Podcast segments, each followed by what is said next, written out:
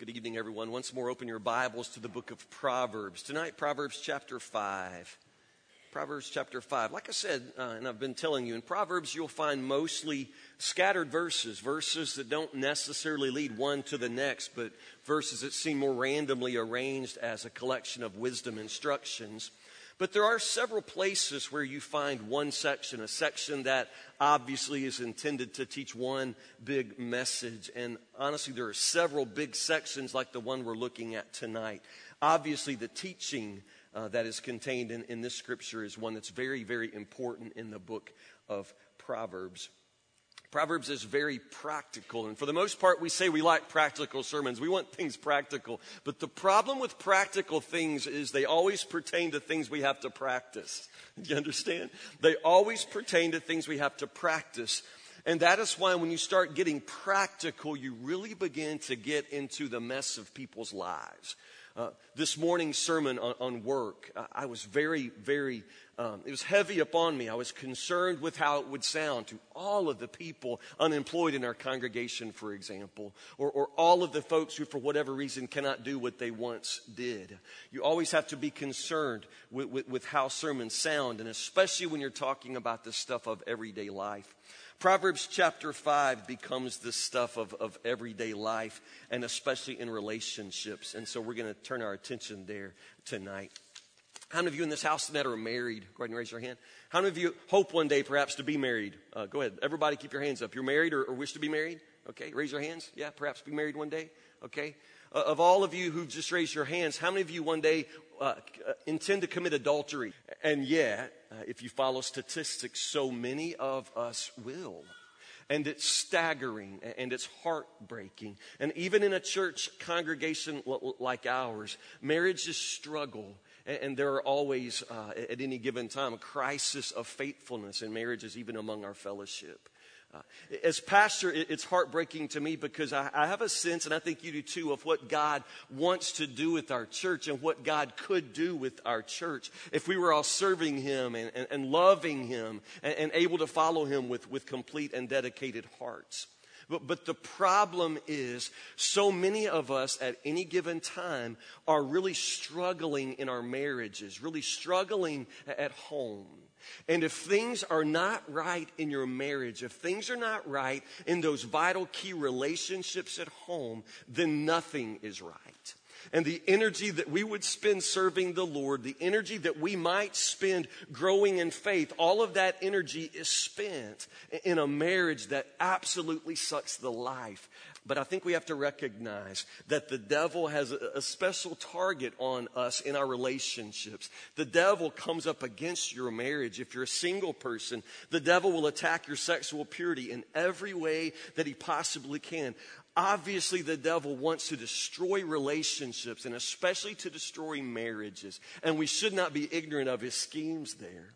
The obvious reason for that is that God has a wonderful plan for us and a wonderful plan for our marriages. And marriage is supposed to be such a life-giving, such a spiritually invigorating part of our lives. And that's why the devil wants to destroy you there. If he can ruin the relationship between you and your spouse, and he can, for all practical purposes, take you out of commission when it comes to doing the spiritual battle that Proverbs gives a tremendous amount of space to the whole issue of marriage and sexual purity before and after marriage. And for that reason, tonight I want us to spend some time and look at one of those passages from Proverbs chapter 5.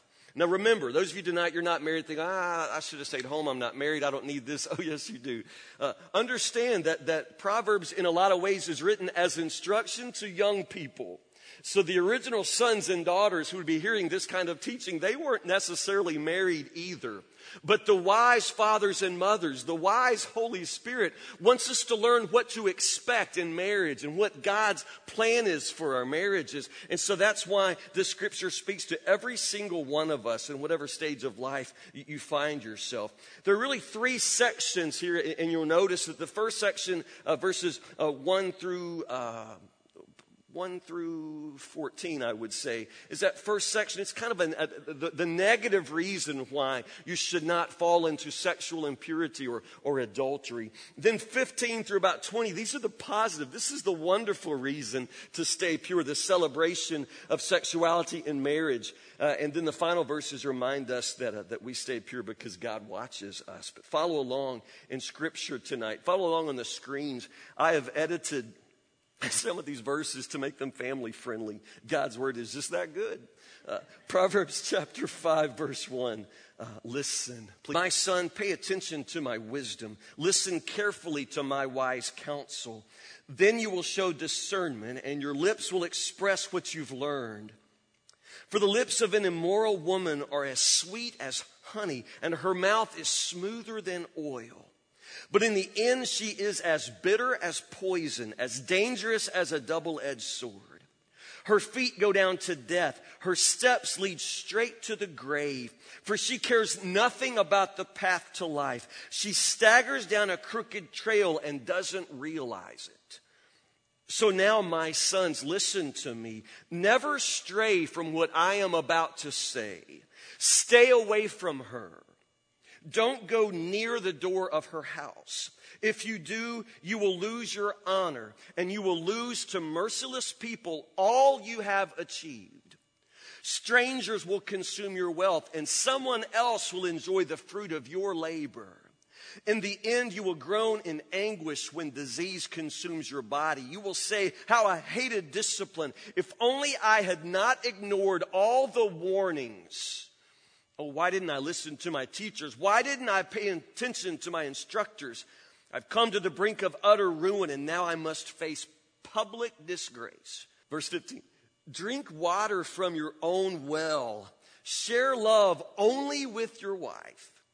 Why spill the water of your springs in the streets, having sex with just anyone? You should reserve it for yourselves. Never share it with strangers. Let your wife be a fountain of blessing for you. Rejoice in the wife of your youth. She is a loving deer, a graceful doe. Let her breasts satisfy you always. May you always be captivated by her love. Why be captivated, my son, by an immoral woman, or embrace the bosom of a promiscuous woman? For the Lord sees clearly what a man does, examining every path he takes. An evil man is held captive by his own sins. They are ropes that catch and hold him. He will die for lack of self-control. He will be lost because of his great foolishness. Let's begin with a love song of sorts tonight. It's one that's perhaps familiar to you if you've been around at any period of time. This is a song made popular by Whitney Houston, probably when I was in college, which means some of you weren't born. But this is the song. Chances are some of you have liked this song. Maybe some of you even loved this song. I'm hoping by the time you listen to it with me, you won't care for it anymore. Because I really want you to listen. I don't have the words for you because I want you to listen to what she's singing about. It's a love song, but what kind of love song? Hit it, Rick, please. Listen. A few stolen moments is all that we share. Listen. You've got your family and they need you there. Though I try to resist. On your list, but no other name's gonna do. So I'm saving all my love for you. More, keep listening.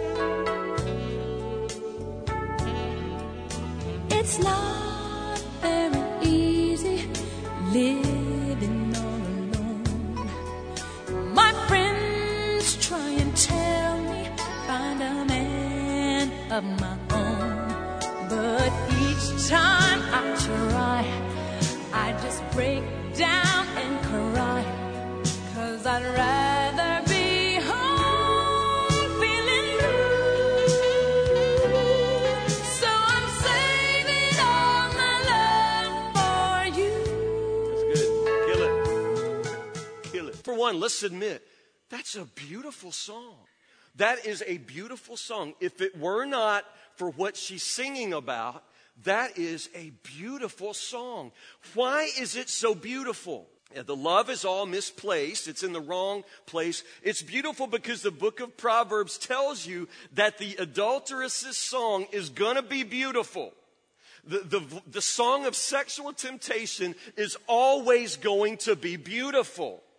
That song is the song of the adulteress. Did you listen? Are you listening to the words of that? This is a woman saving all her love for a married man, somebody else's husband. You're still thinking that's a beautiful song? Oh my goodness. That is the adulteress's song.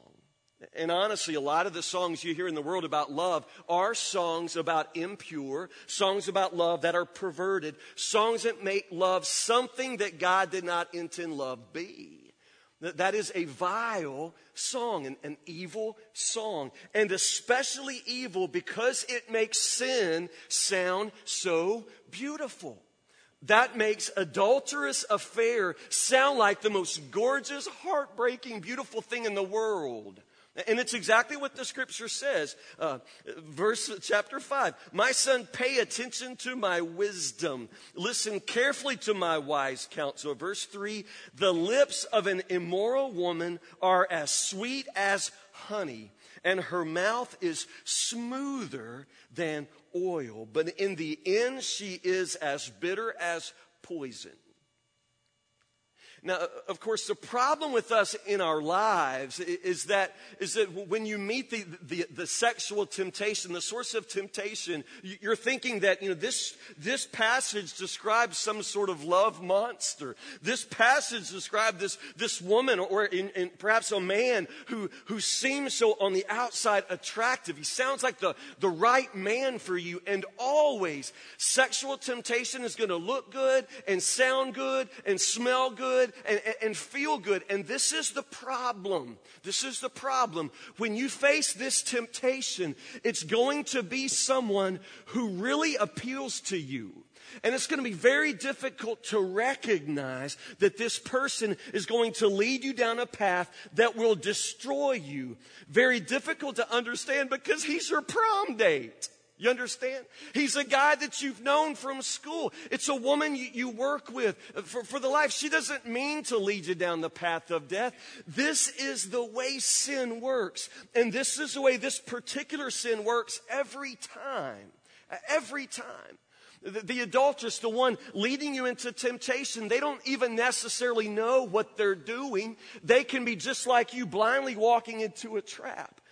But this is the problem. The adulteress, the one who tempts you, is not going to show up with a T-shirt saying adulterer. The person who's going to give you a sexually transmitted disease will not wear that on a bracelet or a hat. They're just going to look like somebody you'd really like to get with. They're going to sound like somebody who really understands you in a way that your husband really doesn't. You understand? That's why the wise teacher in the scripture is saying, you've got to listen to me. You've got to listen to what I'm saying here. You've got to let this lesson go down very, very deep. And what's the main message? Verse 8, talking about this person, this immoral woman. But in your case, understand we're talking about whoever, wherever, the source of sexual temptation for you. Stay away from her. Stay away from her. The Hebrew word there really means stay away from her. Do you understand? It is not complicated. Don't go near the door of her house. Stay away from her. When it comes to sexual temptation, what is the very simple message of Scripture? The very simple message of biblical wisdom. It's really simple. You stay away from it. Stay away from any source of sexual temptation. If you're not married, that means you stay away from every source of sexual temptation. If you are married, it means you stay away from every source of sexual temptation. It is the same for all of us. The devil attacks us in the place of our purity. And our purity is something that belongs to the Lord. And then once you're married, it belongs to your spouse. You do not play with it. You do not make it not valuable. You never stop treasuring your sexual purity. It is always a gift from God and always to be handled with care. Don't go near her, the scripture says. Don't go near the source of temptation. Now, when we were teenagers and our youth director would try to teach us, the sex talk like Frank does probably 20 times a year with our kids because they need it. Whenever you had that talk, what's the question you always ask as a teenager, as a single person? How far is too far? In other words, what's the nature of that question? How far can I go? You see, in other words, would you please draw the line for me? Because I want to stand on it. That's our approach. Tell me how far I can go. I want to know where the line is because, baby, I'm going to live on that line. But that is not what Proverbs says. That is not how wisdom lives. That's not your standard. In other words, you know where the door of her house is. We're not talking about her bedroom. We're talking about just her house. Stay far away from the door of her house. You stay far away. In other words, you want a lot of margin here. Wherever the line is, you're not going to go near the line of temptation. You're not even going to go close to the place of temptation. Stay far away from her, far away from the source of temptation. How do you do that? Take some notes here. Let's talk about how to protect the purity in your marriage or how to protect your purity before you're married or as a single person. How do you remove yourself far from her? Number one, this is fundamental. Keep a growing relationship with Christ. You keep a growing relationship with Christ. Young person, married person, single person, whoever you are, the most important relationship in your life is your relationship with Christ. The stronger your relationship with Christ is, the stronger every other relationship will be. If your relationship with Christ is where it ought to be, your dating relationships will be where they ought to be. If you and your spouse have relationships with Christ that are as strong as they can be, your marriage will be as strong as it can be. I'm saying you keep yourself in the Word of God and you keep yourself in prayer. And as Scripture says, you keep yourself following, being led by, staying in the step with the Spirit. And if you are being led by the Spirit is not going to lead you into sexual impurity. In step with the Spirit, you will not be led into sexual sin. You will not be led anywhere near the vicinity of sexual sin. So you keep first a growing relationship with Christ. Number two, going from what he says, stay far away from her. Number two, avoid all inappropriate places and situations. Avoid all inappropriate places and situations. I'm talking to everybody, single people, married people, talking to you. Avoid all inappropriate. Well, define inappropriate. You're back to it now, aren't you? If there's any question about it being appropriate, stay out, stay away, shut the door. You understand? If your old girlfriend contacts you on Facebook, what do? Chat with her, baby. Is that it? No, you shut the door. You shut the door. You do not go there. You avoid all inappropriate places and situations, whatever that place is. So let's say that you're at work and you find yourself being sexually attracted to another man, a man at work. What do you do in that situation? You're a married woman and this is your job and you find yourself really drawn, really tempted by this man at work. What do you do? I recommend changing jobs. Yeah. I recommend changing jobs. Brother Tim, you're crazy. You know how hard it is to find a job? Let me ask you a question. Do you know how hard it is to find another father for your kids? Find another job if that's what it takes. You do whatever it takes to avoid the inappropriate situation or place. Don't go near it. Wherever the line is, you just live with a whole lot of margin.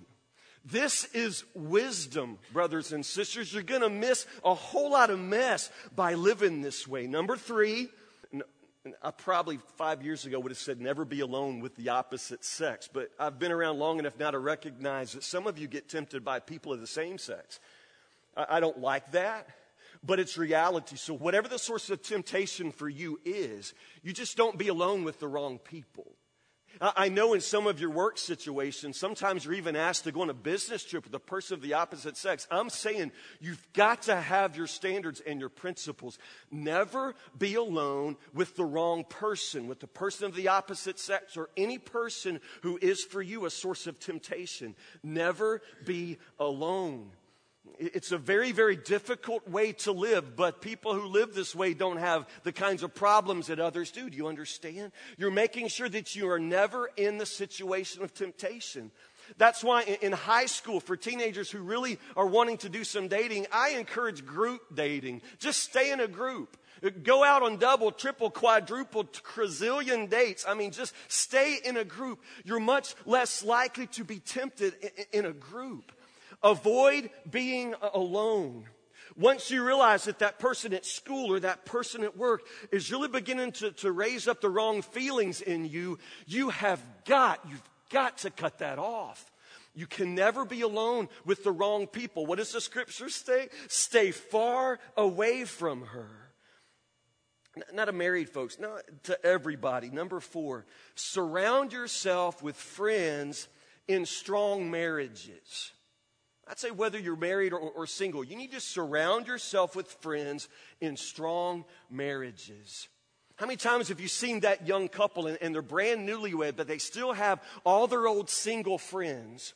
And so you have this guy who's married and wants to be sexually pure, but he continues to hang around with guys who are wild and guys who are out there living a very sinful single sexual life. It's poison to his marriage. This woman who continues to hang around her girlfriends, and her girlfriends continue to talk of men in inappropriate ways, and the girlfriends who continue to live their lives and stir up all of the wrong feelings in this married woman. You need to surround yourself with friends in strong marriages. We all need that. It's part of the beauty of the body of Christ, and it's part of what we have to maintain and nurture and treasure here in the body of Christ. We don't have perfect marriages. None of us have perfect marriages, but we should all be examples of husbands and wives faithfully before God, giving it all of their best to keep the marriage working and to create happiness together. It's very strengthening to a marriage to be in the company of other strong marriages. That's why I love what Rodney and Sandy are trying to do in developing a mentoring program for marriages in our church. A strong marriage is such strength to other marriages. And some of you were blessed to be raised by a godly mother and father who were married, and it wasn't perfect, but they stayed together and they made it work and they shared a lot of love. And you can look back over your life and see how the blessing of their marriage just overflowed into the lives of other people. Your marriage is meant to do the same thing. When a man and woman love each other as Christ loves his church, the scripture says, that is a tremendous witness in the world to the very love of God. Surround yourself with friends who have strong marriages. Verses 9 to 14. Look at what it says. Stay away from her. Verse 8, don't go near the door of her house. Verse 9, if you do, you will lose your honor and lose to merciless people all you have achieved. Now, the Hebrew word there for honor, what it literally says is your best strength, your vigor.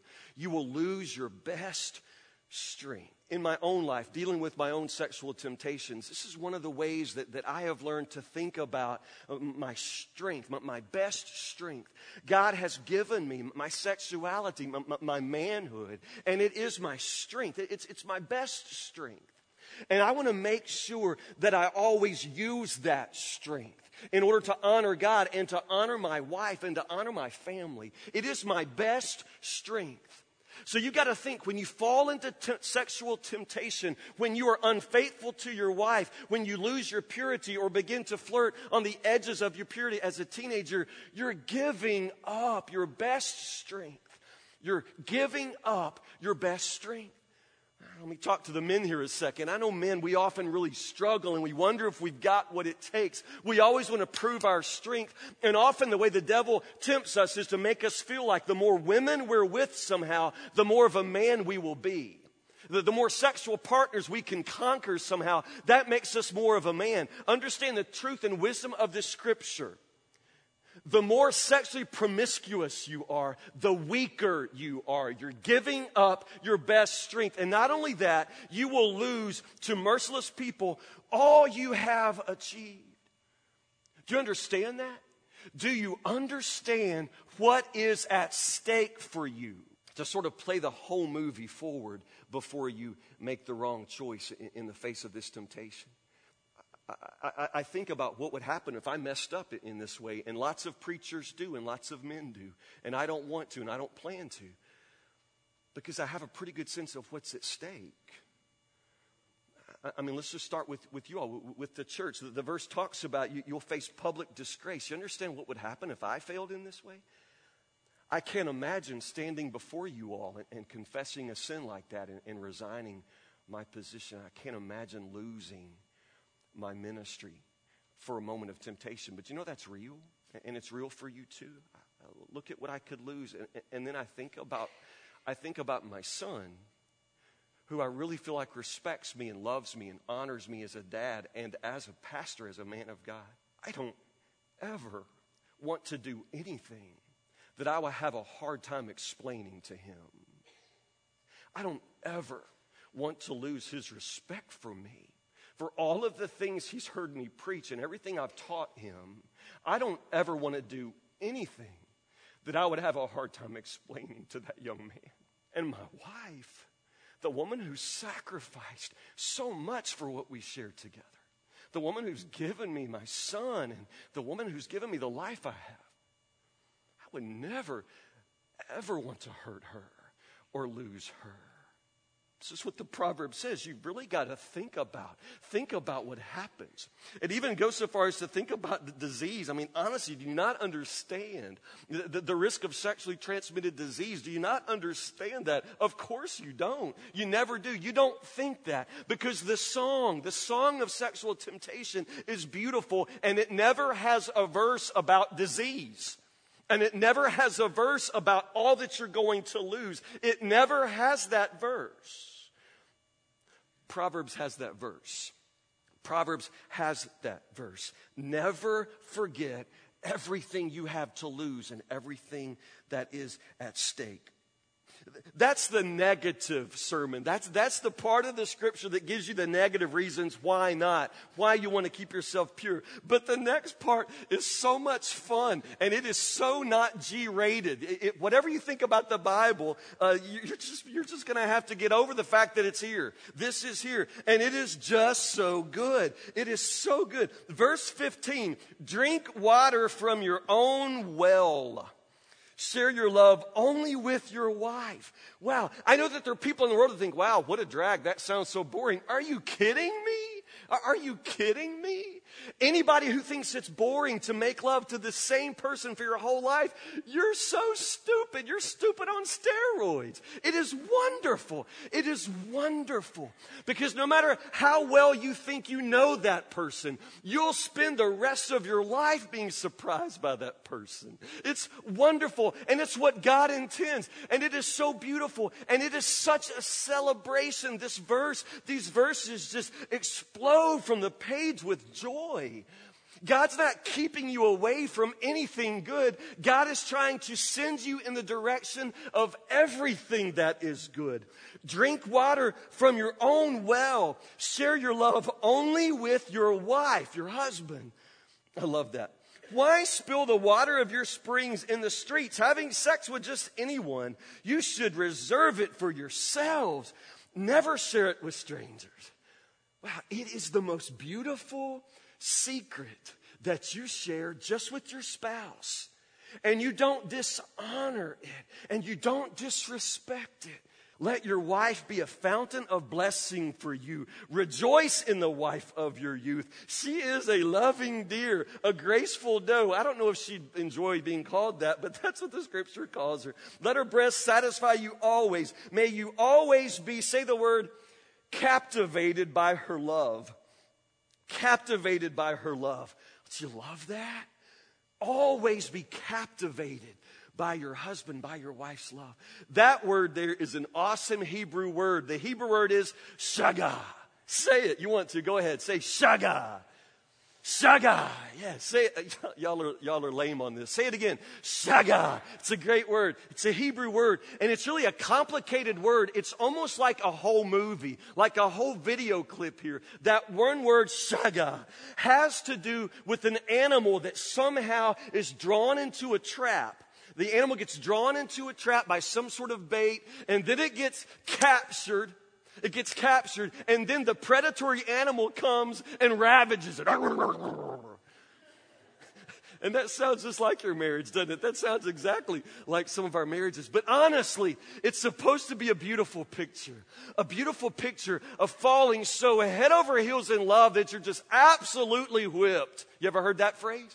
Absolutely whipped. You ever seen that guy? Ronnie Anderson out there in the world, he is smooth. They called him Velvet. He's smooth as everything. Independent hip. He's out there in the world. He is groovy. He is independent and strong. And he's out there at a yard sale one day where all the cool guys hang out, you know, at a yard sale. And he meets one woman. He meets Renee. Yeah. And what happens? Saga. He gets captured, ravaged, and he's done. He's just done. Now you'll see him out there at the mall holding her purse or driving around in a pink car, baby. He drives a pink car. Yeah. He is so whipped. And that's the picture. And honestly, isn't that a great picture? It's exactly what you want. You want to fall so head over heels in love that you don't even know end from one end from the other anymore. God, that's what marriage is supposed to be. And you're supposed to want this and supposed to let it happen. May you always be captivated, God, by her love. Is your marriage like that? Do you feel that way? Maybe you used to, but there ain't been no shy guy at your house now for a long time. I get it. I understand. But maybe you'd get more shy guy. You understand? If you would be shy guy for her once more. Do you understand? This is scripture. I'm not making this stuff up. This is what marriage is supposed to be. It's kind of like being trapped and ravaged, but in the most liberating and deeply satisfying way. What if it's not? Simple saying. I did not make this up. This is someone else's, but it's a quote. Probably you've heard it. Write this down. Write it down somewhere and give it to somebody who needs to hear it. Maybe it's you. When the grass starts looking greener, write this down. When the grass looks greener on the other side of the fence, it's time to, say the words with me, water your own yard. When the grass looks greener on the other side of the fence, it's time to water your own yard. And the message of this proverb is very, very simple. To avoid the temptation of adultery, to avoid the temptation of losing the saga in your marriage, to avoid that temptation of looking elsewhere and thinking, I believe I'd be happier over there. When the grass looks greener on the other side of the fence, it's time to water your lawn. In other words, you've got to invest passionately in your marriage.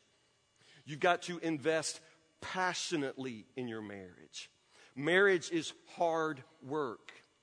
If the preacher who married you didn't tell you that, this preacher's telling you now. It's hard work. And if you think it's going to be easy, then you really, really don't understand what you're in for. But I can tell you're in for a lot of pain. It's hard work. And whenever the husband, whenever that man stops working to make that marriage strong, that marriage is going to begin to be ruined. Or whenever that wife begins to begin to work against that marriage, it's going to be ruined. It takes work. And you've got to invest passionately in that marriage. So quickly, I have a few points for how to do that. Number one, these are easy. Get spiritual. Scripture says, but beloved, let us love one another because love is from God. Love is from God. And everyone who loves knows God. He that does not love does not know God because God is love. 1 John 4:7-8. You know those verses. God is love. And if you're ever going to have the kind of relationship that you really crave, whether you're looking forward to marriage or whether you're in a marriage now, it all comes down to your relationship with God. If you don't know God, you will not be a person who knows how to love people. Love is from God. So the deeper you know God, the more freely and passionately you love God, the more extreme your passion and dedication to God, the more fulfilling your loving relationships will be. As a husband and wife, the way to water your lawn is to get spiritual. Get spiritual. It's really kind of shocking to me how many married couples never pray together, even church couples like the ones I'm looking at. It's kind of pitiful that some of you have been together for years and years and years, and your spouse has never heard your praying voice. And y'all have heard me talk about this, and I know that you think this is just how I'm weird. But I'm telling you, I love my wife. I love everything about her. You know what I'm saying? But listen to me. The thing that captivates me about Casey is her praying voice. We have prayed through heartbreak and miscarriage. We have prayed through disappointment. We have prayed through very, very dark times. And we have prayed on the most joyous of days. But I love her praying voice. I mean, physical sex together is very, very intimate, but I'm telling you, prayer together is even more intimate. You think that you feel naked when you take your clothes off. When you begin to pray with your spouse, then you really, really feel exposed. And that's why some of you are too big of a chicken to pray with her, to pray with him. You think, well, I can't pray. I can't pray. Listen to me. You come to church, you hear deacons and pastors. We stand up here and we pray like professionals, baby. I mean, I think through my prayers sometime, and I ask God to help me to pray well as I lead you all. But listen to me. Your family, your wife would be much more nourished by the very awkward, stumbling prayer that you would pray at home than any prayer that could be prayed from this pulpit. Are you listening to me? Your wife's soul would be set on fire by your awkward, stuttering, clumsy prayer, much more so than anything she'll hear in this place. Get spiritual. Pray together. Pray about your marriage. Pray about your temptation. Pray about your problems. Get in the Word of God together. Be partners, spiritual partners. Get spiritual. Number two, get alone. Get alone. Some of you have not been alone since Jimmy Carter was president. I'm not kidding, am I? Some of you have not been alone. It's been that long. And you didn't expect it to be this long, but it just is. You haven't been alone in ages. Ages. Get alone.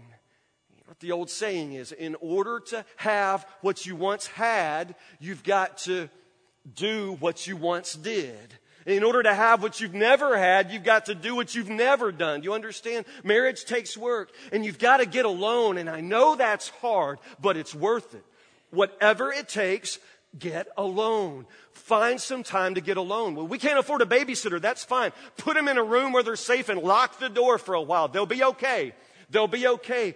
While you connect and get together, you've got to have alone time. A marriage cannot flourish if everybody else is in the picture. You got to root mama out of the picture. You got to get her parents out of the picture. You got to get your kids out of the room. You've got to get alone. Some of you, your marriage is struggling because there are too many people in it, too many characters involved. You got to carve something out, a whole life that really only belongs to the two of you. Well, we love our kids. We can't get a babysitter. We love to be with our kids. Don't you understand? You will be parents of these kids for the rest of your life, but honestly, you're only going to have them at home for the shortest amount of time. And the best thing you can give your kids is a mom and dad who are psycho with one another. Do you understand? Best thing you can give your kids is a mom and dad who are passionate for one another. Get alone. Number three, I'm almost done. Get transparent. What do I mean by that? Transparent is something you can see through. In other words, don't be so hard for the other person to read and understand. Get transparent. It's like I say, you've been together for years now. You feel like you know each other, so you've quit working very hard. You don't understand. You really don't know each other. For one thing, we're always changing. Life changes me. It changes Casey, and we have to continue talking so that we can stay caught up with one another. We've got to be transparent. You think you know him, so you can read his mind. You come in, and you know what he's thinking. He's out there mowing that yard because he's thinking if he stays on a lawnmower, he won't have to take you out. That's what he's thinking, and you don't know. He's probably thinking the yard needs mowing. It may not be about you at all. You cannot read the man's mind. I don't care how well you think you know him. You've got to talk. You've got to talk, and you've got to connect hearts. And of course it's hard work. Of course it is. Talking's usually harder for the man than for the woman. I'm telling you, talking is exhausting for a man. It's hard work, absolutely. And did you hear the whole sermon today? When we talk about working at your marriage, this is what we're talking about. You have to talk to her and listen to her. You got to share hearts. Get transparent. Number 4, get naked. I take this directly from Proverbs chapter 5, if you're thinking about firing me for saying that. It comes right out of Scripture. Get naked. Get naked. Marriage is God's gift, and sex is God's gift, and it is intended to be good and wonderful for a wife and her husband. That's where it belongs. And in that context, it is not vulgar and it is not dirty. And we can talk about that in church in tasteful terms, and we can celebrate it. And I can say to you that as a husband and wife, you've got to preserve that beautiful intimacy, that physical intimacy that you share only with one another. Get naked. And then number 5, get help. If your marriage is in trouble, get help. Just get help. Find somebody. Find another married couple that you trust, or find a pastor or a counselor, somebody, but get help. Don't you understand what's at stake here? Don't you understand how the devil gets up early every single day to attack your marriage? You've got to work hard to defeat him. You've got to work hard to make your marriage everything that it's meant to be. If you will not put in the work, if you're lazy in this area, your marriage will go to ruin. If you're in trouble, get help. Get help. Don't let your marriage fail. Don't give up. Never give up. Any final thoughts from anyone? Y'all are stuck on getting naked, aren't you? Okay. Let's stand together. Let's pray tonight and be dismissed. I love you so much. I know that Wallace Morris would never have preached that. I understand that. Wallace was the pastor here when I was a young man. You just have to sit in my chair. You just have to talk to the couples I talk to. You just have to understand how people hurt and how marriages struggle, how they fall apart. You just got to understand. I feel like this is something I have to preach so strongly, because this is something that will destroy your lives and break your hearts if you don't get right. Marriage is God's plan for many of us, and we have to get it right. Let's pray together. Oh God, it was you that looked down and saw that it was not good for Adam to be alone. You brought a partner for him, perfect partner. God, I thank you, Lord, for those of us in this house who have been blessed to find that partner. Although, Lord, sometimes perfect's not the word we use to describe our relationships. We really struggle, Lord. We struggle emotionally, and we struggle sexually, and we struggle financially, and we struggle.